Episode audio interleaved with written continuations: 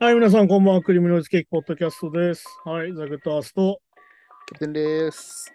ろしくお願いします。お願いします。はいはいはい。選挙まであと1週間ってことでね、うん、そうですね。いろんなニュースが流れてくるんですけど、まあ、ひどいニュースばっか流れてきてね。うん。まあ、そうですね、確かに。てか、もうなんだろうな、その、選挙期間中にさ、基本的に報道をしないっていう風になってんじゃん。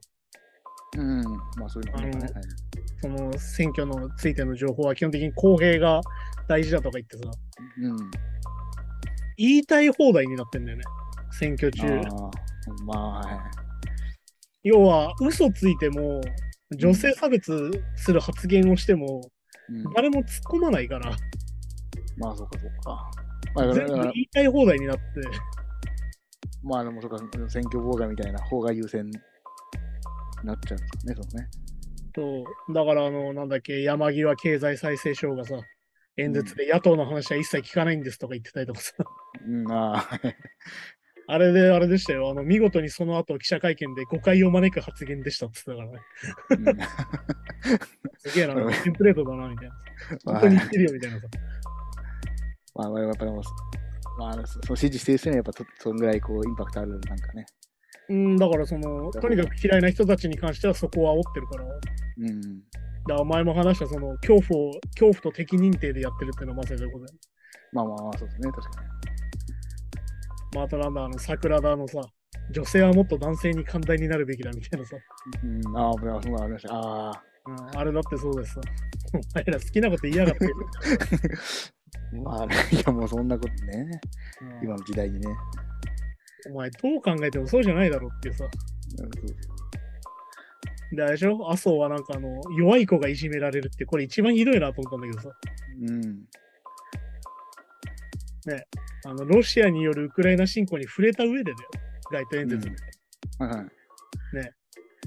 子供の時にいじめられた子はどんな子だったか。弱い子がいじめられる。強い子はいじめられないっていう。強そうな国には仕掛けてこない。弱そうな国がやられるとか言ってるの。お前もうそれ民主主義の否定なんだよ、これ。うん、まあそうね、本当そうですね。強者こそみたいな。そういろんになっちゃうしも完全にダメじゃん、こんなの。まあ、だしまあ、そうね、まあ、まあ、まあ、まあ、軍てか、ともうさ、いじめの背景にある社会環環境っていうのは全く意識がないわけじゃん。うん、てか、あの、国際憲章とかどう思ってんですかって話だよ。ですね。てか、まあそういうのを全部シカとしてってことだからね、その、この発言って。うん、まあそうそううん。いや、もう完全にありえねえな、って感じなんだそう。まあ、あの、そこの弱いやつが悪いみたいな感じにも聞こえちゃうし。いや、聞こえちゃうっていうか、そういうことでしうんょ。お前が弱いからいけないんでしょ。うん。他に解釈はないよ。もう一番嫌だな、もう。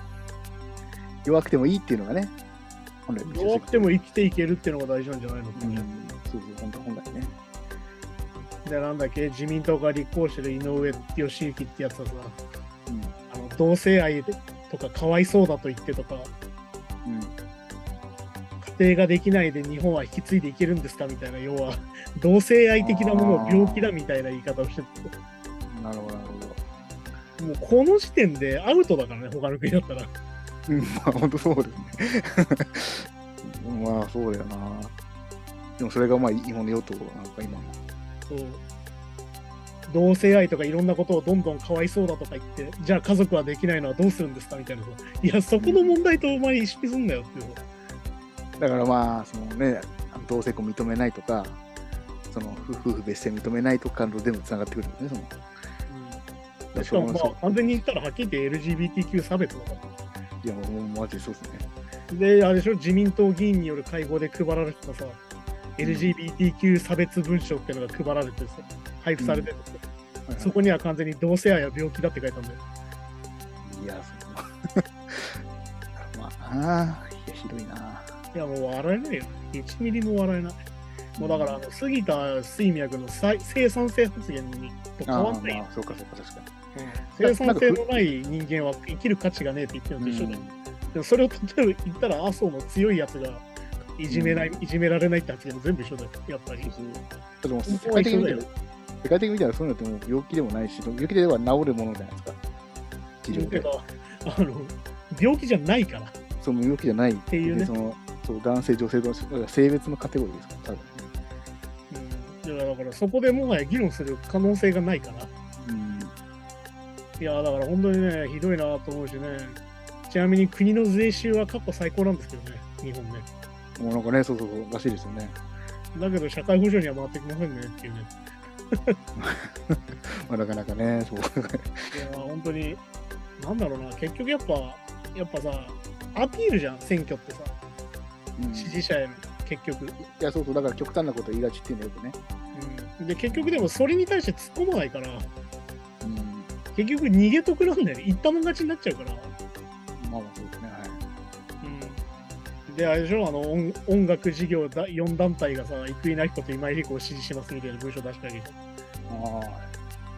あれとかもさ、完全にさ、あ。ね、うん結局金引っ張ってこれこれんのが与党だから、やっぱ与党応援しましょうみたいな話なわけじゃん。てかまあそうね。でも結局さ、そのコロナ禍で支援しなかったのも自民党ですよねって話なんだよ。うん。俺たちに何もしてくれなかったのも自民党ですよねって話なんだよ。うん、まあそうそう。てかまあ、そういうことがよよくまあや野党が言ってるこの30年みたいなこともそうですうん、てか、い何にもしてくれなかったよね、この人たちみたいなことなんだよね、ちなみに。けど。うん。なのに、そういうことを言ってるって時点で、本当に嫌になっちゃうしね。ね確かいやー、本当になんだろうな、もう、いやー、なんだろう、どんどんひどくなるとはこういったもんで、もうなんだろう、ボロがどんどん出てくるから、に。でもそうでもそれをやっぱ強く支持しして、あい俺俺たちの言いたいこと言ってくれたって思ってる人で、そのなんかそれ間違ってるよって言えないと、どんどん分断していくというか、なんか。うん、てか、あれでしょ、こ よく言ってくれたって言ってる人たちは差別主義者だから、はっきりと。えそうそうそうそう。うん、だからだからそういう人が逆に言うといっぱいいるってことなんだよ、日本に。うん、ね。要はアピールになるってことなんだもん。それで票が取れるってことなんだもん。まあ、実際そうですね、だって、まあ、今もだってね、まあ、そのじ事前のあれで自民党がやっぱ勝つんじゃないかみたいな感じですよね。いやーだから本当になんかね、なんかもう、なんだろう、もやもやがどんどん増していくというか、なんかやっぱそうですね、だからまあ、それもあるし、多分さっき言ったお金の話じゃないけど、別に別にこの政党の考え方とか別に特に支持してないけど、まあ、まあ、ビジネス的なことを考えたら票入れといた方がいいよっていうのも結構ありますよね、やっぱね。うん、いや、だからやっぱりこれはなんか投票のやり方であるんだけど、好きな人がいない場合、そうこの人に入れたいなって人がいない場合、どうするかっていうと、あのちょっとでもマシなやつに入れるっていうのが大事なんだ。うん。うん、だから要は、全部要は政策が一致してて、完全に支持できるって人がいればいいけど、そんなことないじゃん、基本的に。まあまあ、確かにね。ね、マッチングしたって大体せいぜいって90%とかなんだから。うん。なった時に、ちょっとでも1%でもマシな方に入れるっていうのが大事で、そうなると、さっき言った差別主義者とか、うん。そういう人たちは落ちるはずなんだよ、本来。確かにまあ、そうね。うん、っていう風になるから、そう考えると、やっぱりだから、やっぱ白票が俺はダメだと思ってるから、意味ないと思ってるから、うん。やっぱりちゃんと誰かに入れるべきだと思うし、そうなった時にはやっぱりちょっとでもマシな人、この選挙区で誰が一番マシかなっていう順番で入れるべきなんじゃないかなと思う。うん、まあ、そうですよね。まあでもそれが確かにまあ、まあ一番ミニっぽいのか、確かにね。うん、だって選ばなきゃいけないのは確かだ。うん、で、そもそもやっぱ、社会こうしてほしいっていうので投票するのがまあ、そうですよね。うん、だから要は、ポジティブな理由がなくて、ネガティブなものしかなかったら、一番ネガティブが少ない人に入れるっていうのが大事だうん、まあ、そうまあ、選ばないっていうよりは確かにね。うん、てか、発表にしちゃったら意味ないから。うん、そこは絶対あるから。いやー、だから結局ね、あの、この公正性を欠くからっていう理由で報道しないっていうのをやってるけど、うん。うん。あの、一体何のためにメディアがあるんだと。まあそうですね。まあ、それもそうだし、あと、なんかそれも、そういう発言をしてて、あちょっとすみません、やめてくださいとも言えないですよね、確かね。いや、だからやめてくださいっていうかさ、お前それ主張してんだろってことだから。うん、あうん。あなたじゃあ差別主義者なんですねって聞かなきゃいけないんだよ、メディアが。うん、ああ、こんな感じですね。やることはさ。ツッコミを入れるのがメディアの役割だから、うん。ツッコミ入れてないじゃん、ダメだから。だから結局うんメディアが戦わないから今みたいになってんじゃんって感じだから。まあ、なんか一応なんかインタビューとかしてるけど、結局、その選挙終わった後に使うとか、そんな感じですかね。うん、てか、インタビューの時にはこういうこと言わないよ、だから。そうそう言わないの。うん、だって支持者に向けじゃないもん。みんなが聞くって分かって言ってるから言わないよ、そんなこと。っていうことなんでね、だから本当にグロテスクだなって感じなんだいやー、本当にね、なんかどこを見てもひどいニュースばかりでね、あの文春法と新潮法をね、両方食らってる自民党の議員もいたりとかして、本 当どいつもこいつもひでえなって感じなんだけどね。うん、だからなんだろうな、真面目に考えると本当に頭おかしくなりそう。いや、マジでいい加減にしてほしいなっていう感じだよね。でも、なんかいわゆるこの参院選で、うん自民党がまあそのたくさん票を集めちゃったら、まあ、要は逆に言えば3年間はうん結構自民党有利な感じでいくってことね。有利な感じっていうか、黄金の3年って言われてて、要はねじれが全くないから法案とか全部通り。だってことですね。らさっき前も話してたあの憲法改正とかも全部通っちゃう。よりじゃあ自民党色の強い国になっていくところか自民党色っていうか、ただ単にあの独裁主義っぽくなってくんだよ。な。そうなっていくのね。そんなあの緩いもんじゃないから。えもう悲しいな。消費税は25%になるし、多分。まあね。うんてか、そういうことなんだよ、結局。まあ、減税とは一言も言ってないですもんね。いやー、そんな感じでね、本当にひどいニュースばかりなんですけど、うん。なんだっけ、ああ、そう、ローリングストーンで、あの史上最高のグレイテストヒップホップアルバムオブオールタイムっていうのが結構まあ、しょっちゅうこれ出るんだけど、まあそうですね。結構ランキングね。うん、ランキングもんとして出るんだけど、まあこれいろいろ見てて、まあなんだっけな、カニエとかまあケンドリック・ラマーとか2作ずつ入ってる人たちが結構いて、うん。まあ、ちなみに1位はビギーのレディー・トゥ・ダイなんだけど、うん、はい。そうその中でまあカーディ・ビーが16位に入ってて、まあちなみにあの女性だとローリン・ヒールが10位に入ってるんだけど、あ、そうそうそう。まあミッシー・リオットとかも入っててね。うん。で、リル・キムとかも入ってて、まあ、あの、カーディー・ビーがさ、あの、うん。これもだからカーディー・ビーだからだと思うんだけど、うん。あの、ナズとかより上にいるのは何事だみたいになってて、うん、あはい。そうそうそう。ちなみにミッシー・リオットは7位にいるんだけど、ああね。だからそういうのもやっぱり逆に言うとカーディー・ビーだから言われるんだよなとか思いながら見てるけど、うん。まあ、ちなみに200位なんだと思う？200なんでしょうね。200位はちなみにトラビス・スコットのアストロワールドですう。ん、なんかね、意外ですね。まあ、まあ、もちろんランキングに入ってるのはすごいけど、もうちょっとね、上位ってもいいのかなと思ってますけど。まあだから結局これはだからローリングストーンのつけてるランキングだから、要は売れてるは関係ないんだよね、ある意味。ってことか。うん。セールスっていうのはあんまり関係なくて、結構その、なんだろうな、批評的評価みたいな方が上かなって感じかな、このまあラン、キング見てると。うん。まあ、確かに確かうん、まああとなんかそれと話題性込みなんだろうけど、結構まあ、ローリングストーンは結構ロック雑誌だから、もともとが。に。はいはい。ヒップホップに関してはなんか意外と保守的だよなっていうのはこのラインナップに出て思うんだけど。うん。まあ結構、あとロックのランキングでもやっぱこう、メタルとかプログレとか入りづらいとかね。まあだからジャンル音楽に厳しいな、確かに。っていうのはあるかな。だからまあ、リベラルメディアではあるけど、やっぱりこの、なんだろうな、まあ、カーディビーがインタビューで言ってる、いや、これ私を上にしてただ炎上させてんだろみたいなこと言ってたけど、うん。まあ結局ランクものって、ランキングものってさ、結局みんなの意見が反映されるわけじゃないから、何度も言うように。まあそうですね。うんうん、いわゆるこの雑誌をこういうふうに考えてるみたいなことだから。確かにみんなが選んだランキングじゃないですよね。確かに。でしかもこれ、年々更新されるからな。ちなみにこれ8年ぶりに改定されてんだけど、だからまあこれをね、あのチェックしながら聞いてみるっていうのはありだし、これはまあ何がランキングって面白いかっていうと、時代性が入ってて、いわゆるその当時ヒットしてなかったけど、今はすげえ評価されてるとかもあるわけよ。うん。という再評価だな。確かそうに。いわゆる当時そんなにセールスじゃ振るわなかったけど、アルバムでは素晴らしいみたいな話もあったりするから、うん。そういうのも合わせてみると、こういうランキングものはまたなんか、いわゆるそのランキングをただ鵜呑みにするんじゃなくて、うん。さっき言ったその評価軸とか、さっき言った、なんか売り上げ、あとまあ時代性だよね。あとそれで、うんなんで今この今このランキングにいるのはなんでかとか、っていうふうに考えると、そこは、いわゆる多角的にね、ものが見れて面白かったりするから、あと、まあ、シンプルな、こう、こう、ヒップホップあんま聞かない人とか、じゃあ、こう、なんか聞くきっかけというか。まあまあそんな感じで、うん。うん、あったりとかするんだけど、まあじゃあ、今日もニュースに行きますかね、ぼちぼち。ああ、ちなみにね、うんあれなんだよね、あのリリアーナが、あの、フォーブスって雑誌あるじゃん。はいはいはい。で、あの、毎年恒例、アメリカで最も成功した女性ランキングっていうのが出てんだけど、うん。あのリアーナが自力でビリオネアになった最年少の女性っていうのが、ね、すごいですよね。ちなみにこれ21位とかなんだけど、ちなみに。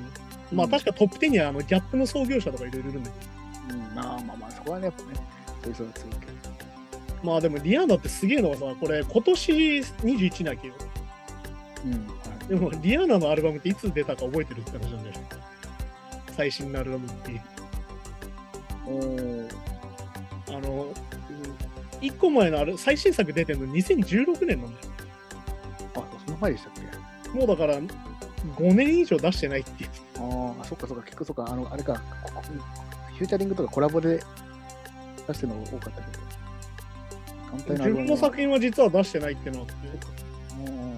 品だからまあ最近だとエーサップロッキーと結婚して子供生まれたりとかしてるんだけど、うん。まあそういう中でこう今こういうところにいるっていうのはリアルの凄さなんだけど、逆に。うん確かに確かうんまあまああのマイケル・ジョーダンが引退してからもずっとなんだろうスポーツ選手の収入ランキングにいるんでしょと思うんだけど、に。うん。影響力の強さだと思うけど。まあ確かにね。はい、じゃあまあ今週のニュースに行きましょうかね、じゃあ。ドクター・ドレイ、パンデミックの間に247曲に取り組んだと語る。うん。ドクター・ドレイはアルバム10枚分に相当する楽曲に過去2年間の間に取り組んできたと語っていると。うん。インスタグラムに投稿された、今は消されている動画によると、ドクター・ドレイはバスタ・ライムズから今後のリリースについて聞かれ次のように答えていると。でパンデミックの間に247曲の間にと、247曲に取り組んだんだ。そこで一度やめて、マーシャ・アンブローシスのアルバムをやったんだよと。やってうん。るなると。ほどね。147曲。えぐいっすね。まあでもこれはあれだよね。だからやっぱドクター・ドレイめちゃくちゃやっぱ実はすげえ働く人で、やっぱまあワーカホリックって言われてるぐらいでしょ。だから、はいはい。その毎回アルバム作るごとに100曲近く作るっていうのは有名な話で。うん。だから前、確かケンドリック・ラマーのアルバムで100曲作ったみたいな話になってるんだけど、ああ、はいはい。結構やっぱヒップホップに対してはトラックだけだったりするから、そうですね。うんとにかく大量にトラックは作るんだよね、やっぱね。うん。うん、でまあそのドレイに関しては本当にいろいろやりながら作るからすごいっていうのもあってうん。なあだからちなみにだからドレイに関してはさあの一番最新作が一応2015年発表のコンプトンってアルバムになってんだけど、はいはいはい。実はその前からずっと言われてるデトックスってアルバムがあってさはいはい。それはもうあの10年近く出なかったんだけど結局全没になってるっていう状態でああ。そうえいうこともする人だからまあだから多作なんだけど実はそんなにその、なん作るけどリリースとしては多作じゃないっていうところがあってそうかそう世に出てない曲じゃめちゃめちゃあるとかね。そうだからちなみに個人的な話をするとあのビーツバイドクター・ドレイの CM で、うんケンドリック・ラマーとドクター・ドレイが2人で出てる CM があったんだけどあのその中で使われてるトラックが超かっけえんだけどその曲は結局リリースされてないっていうのがあってああ、そう CM だけ。そうその CM の中で2人でレコーディングする様子をこう CM としてやってるんだけどうん。でもその曲は実はリリースされてないってああ、そうなんですね。いうことがあったりとかしてうん。いやー、本当にね、なんていうんですか、こう、ドクター・ドレイのその、なんだろうな、この時代にまだ神秘性が残ってるアーティストみたいなところでも実はあるんだから、ああ、まあね、確かにね。まあでもあれじゃん、ヒップホップの人がさ、死んでから死ぬほどアルバム出るのとか、まあそういうことじゃん、やっぱり。あまあそうですか、確かに確かね、だって2パック死んでから、だって2倍ぐらいアルバム出るからね。に。出てますしね。最近だとジュースワールドとか、そうそうだってジュースアルだってね、まだ20そこそこなのにこんだけアルバムなんだみたいな話だからね、その死んでからな。うん。っていうことだったりもするので、そのまあ、みんなそらデモとか数えりゃそりゃいっぱい作るよねって話だしね、まあまあ、確かに確かにね。だって12曲出すので僕15曲しか作ってないですってアーティスト多分ほぼいないと思うじゃん。まあそうそう、まあまあ、そのまあ、いわゆるプリプロみたいなのも含めたら、まあ確かにね。まあにしても、ここに、でもここで書いてある2日で6曲とか書いてあるんだよね。グラグラデフかな？それはすごいな。うん。でまあ、ヒップホップの場合コンペ方式だから、とにかくこの気に入ったトラックだったら多分どんどん作っていく感じだと思うから、同じトラックで。まあそうですよね。まあそこから、その、何、そのビート膨らませていくとかっていう感じですかね。確かにまあ。そうドレーは結構そういうなんかそのセッション的な要素も入れたがる人だから、うん。多分そういうことなんだと思うんだけど、いやーだから本当にね、あの、なんだろう、どれはやっぱエミネム、スヌープドッグという50セントで、まあ、とにかくいろいろやってるから。うん、まあ確かに。まあ、まあ本当ね、一時代っていうか、まあ、うん、まあね、ケンドリック・ラマーだって見つけたのは奴隷だって話だから。うん、まあ確かに。いや、ほんとすげえなってなんだけど。やっぱでもこうサンプリング、うん、サンプリング見つけたりとか、曲のイメージ考えたりとか、やっぱそもそもいろんな曲にめちゃくちゃ詳しくないと。いや、だからね、あれなんだよね、実はだからそのトラックメーカーの中で、本当に音楽オタクっていう形で有名になったのは多分ドクター・ドレイからだと思うんだよ。こういうそのヤングサラップ的な人たちで、こんだけ音楽知ってんだみたいな。はいはいリスペクトがあるのはドクター・ドレイだと思うし、まあ、なんて言ったって、あの、エミネムにレッド・ツェッペリンになる分も本当何曲も使うから、うん、あはい。ああいうなんかロック的要素を入れてきたのもドクター・ドレイだし、本当のドラマのね。そうっていう考えると、やっぱりドクター・ドレイの功績は半端ねえんだな、90年代から考えるとそうですね。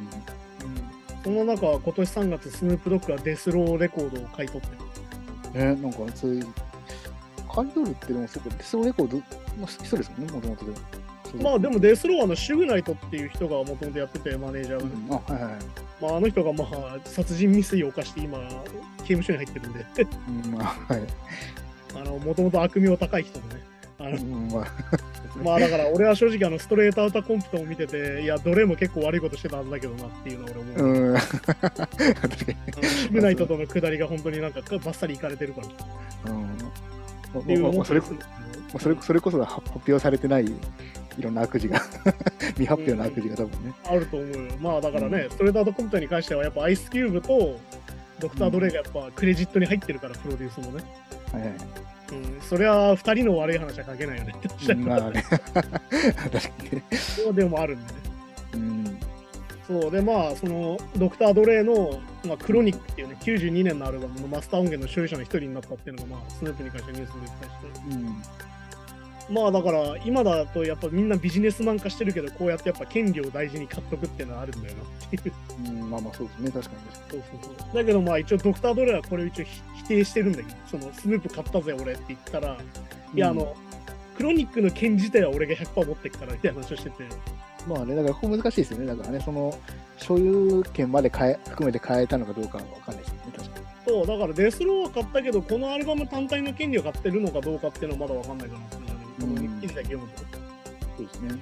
うんそんな感じですかねだからまああれだよねそのやっぱそのなんつうのまあそれはミュージシャンあるあるでさ、まあ、死んでから死ぬほど曲出されるわけですよ有名だとうん、まあそう、てかまあそうですね。多分多分まあ、その、ここの未発表の曲も多分残ってるでしょうしね、どっかにね。そうでしかも今ハードディスクに全部残ってるからさまあ、てかまあ本人が出出さなくても、なんかアシスタントとかが持ってたりとか。いやそうだよだって それこそさもうカート・コバンなんてさボックスセットのたびにさうん。これ確実に家でテープレコーダー回しただけじゃんみたいなのがいっぱい出てくるわけそそれを俺たちはファンだから結局聞きたくて買うんだけどさ毎回うん。で毎回ちょっと不毛だよなと思いながら買ってるからね だから別に本人が出したいって出してるわけじゃない、絶対ないですもんね。全然ないからそれはもうあのツーパックから何から何まで多分そうだから まあそうですよね。まあだからプリンスみたいに生きてるうちに半端なく出してる人なんて俺がどうなんだって話だからうん、まあまあねフランク・ザッパなんて確か2倍か3倍ぐらい出てる死んでからね。まあ、てか、あと結構本当でデモみたいなものが入ってますし、アルバムの中に。そういうのもあるから。多作ですもん多作佳作の人たちはまあそうなるような感じでしごいょはいじゃあそんな感じで次のニュースに行きますか。うん、メタリカ、ストレンジャーシングスに提供されたマスター・オブ・パペッツがチャートを急上昇。うん。メタリカはドラマ、ストレンジャーシングスのシーズン4に提供されたマスター・オブ・パペッツがチャート急上昇していると。うんマスター・オブ・パペッツは Spotify のグローバルチャートトップ50グローバルで日本時間7月4日に県外から47位、7月5日には26位と急上昇を記録していると。まあストレンジャーシングスがめちゃくちゃ人気あるってのはまあ見てない人でも知ってることだと思うんだけどそうそう、うん、まあ、もうちょっとごめんなさい、見てなくて。そうなんです、ね。まあ俺もあれなんだよね実はシーズン2で止まってるんだけどうん。まああれなんだよね今回そのなんだっけなテーマが86年とかなのかな今回うん、はいはい。でまあ当時の曲使われてるんだけど、うん。まあ、実はこれメタリカの前に確かケイト・ブッシュが使われてああの全英1位になっちゃうっていうあ、へえっていうことが起きててストレンジャーシングスに関しては、うん。まあそんな人気なんですね、やっぱね。そうまあだから結局これもある意味80年代リバイバルの一部だよだからうん。いわゆるそのタイアップ曲が人気出るみたいな話だから。まあ、そこそこ確かうん。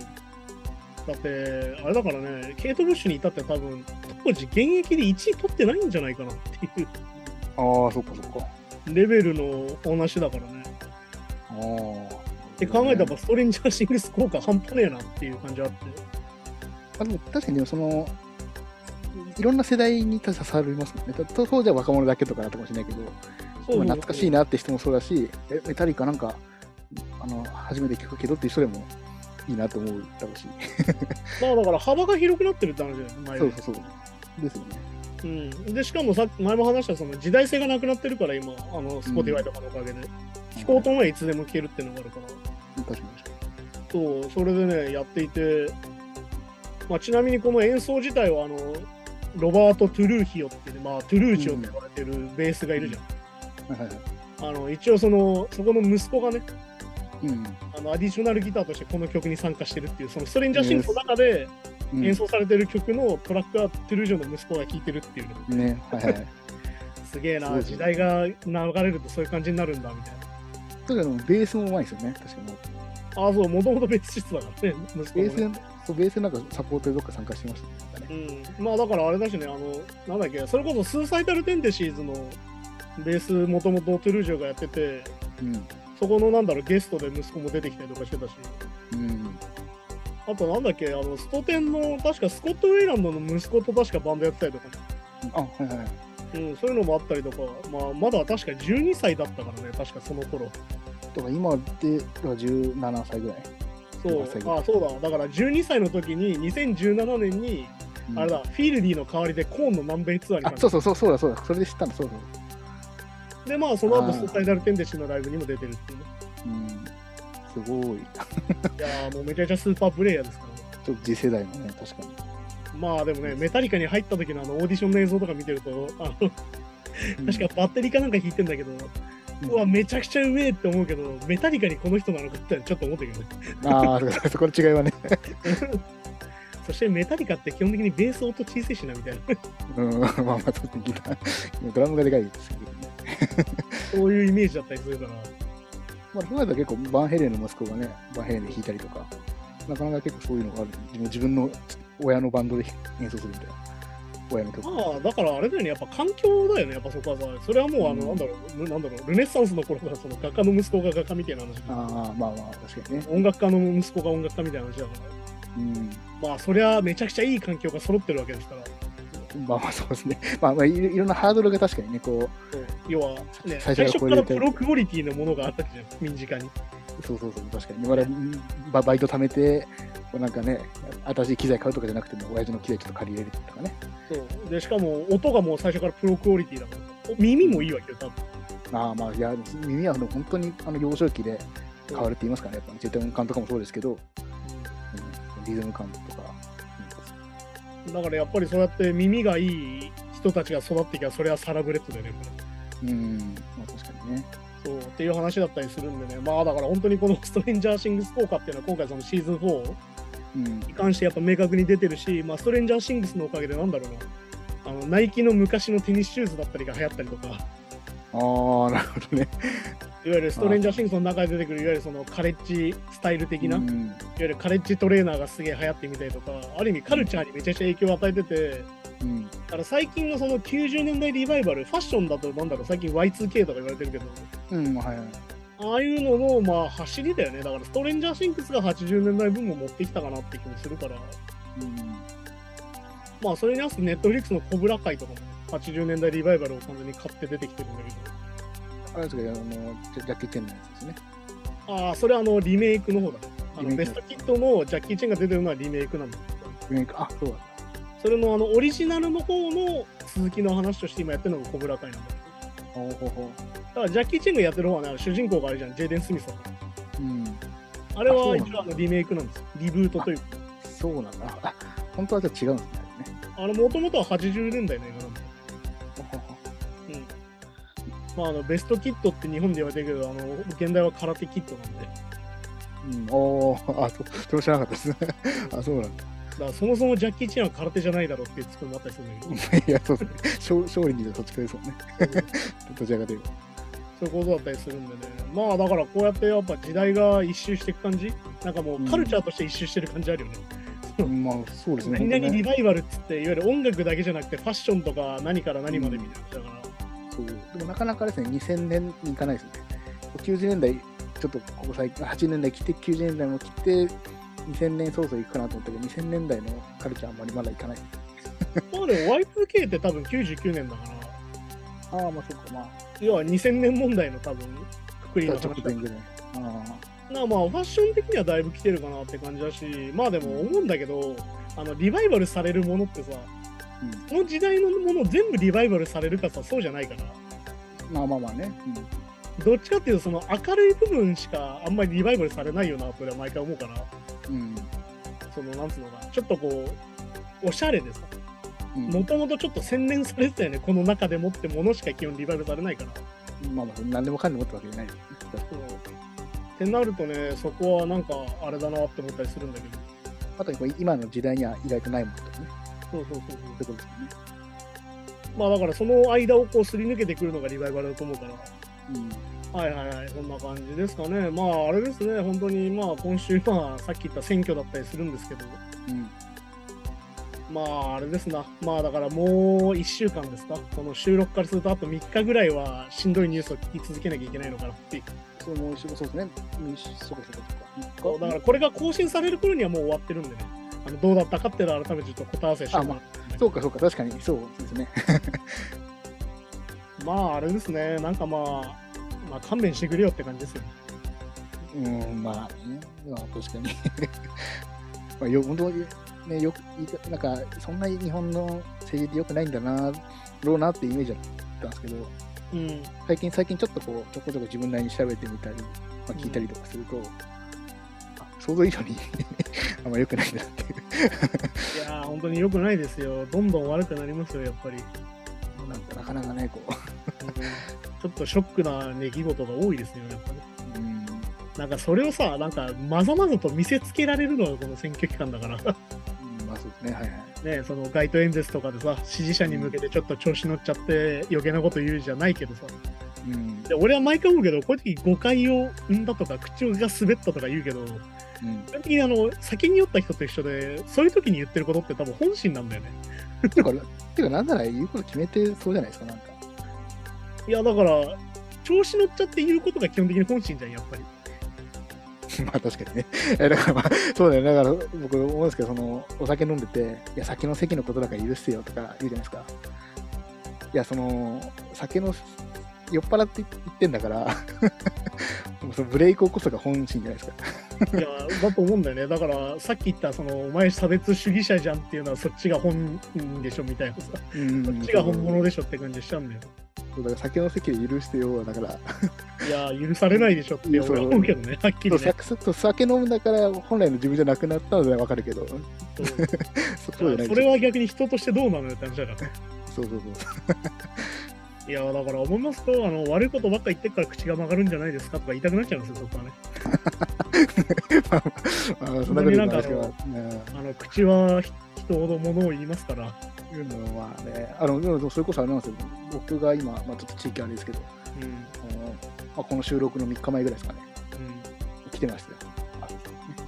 あてか、あれでしたよ、あの、なんだっけ、その発言したのが確か市川での街頭演説かなんかあなかったと思いますよ、多分まさに、その、そう、あの、行徳ってところ行徳駅の前に来てうん多分そこであれですよ、さっき言ったあのいじめられるやつが悪いみたいな。あそこで言って、そこで言ってたんだ。いや、僕もなんかそのややってるのはしてたんですけど、その、か演説は見に行ってないんですけど。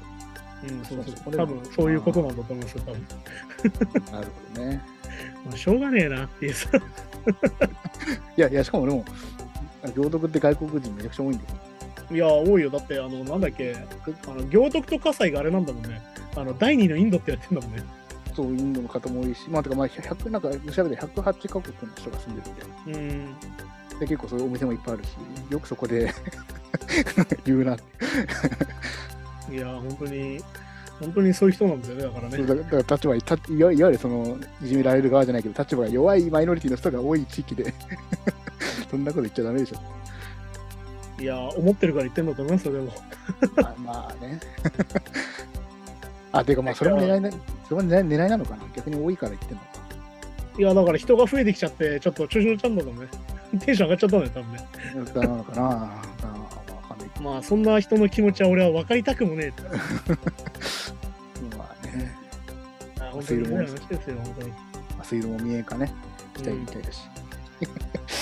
はい、じゃあまあそんな感じでね、今週もありがとうございましたって感じで、ねはい。また来週はじゃあ、多分選挙の答え合わせになると思います。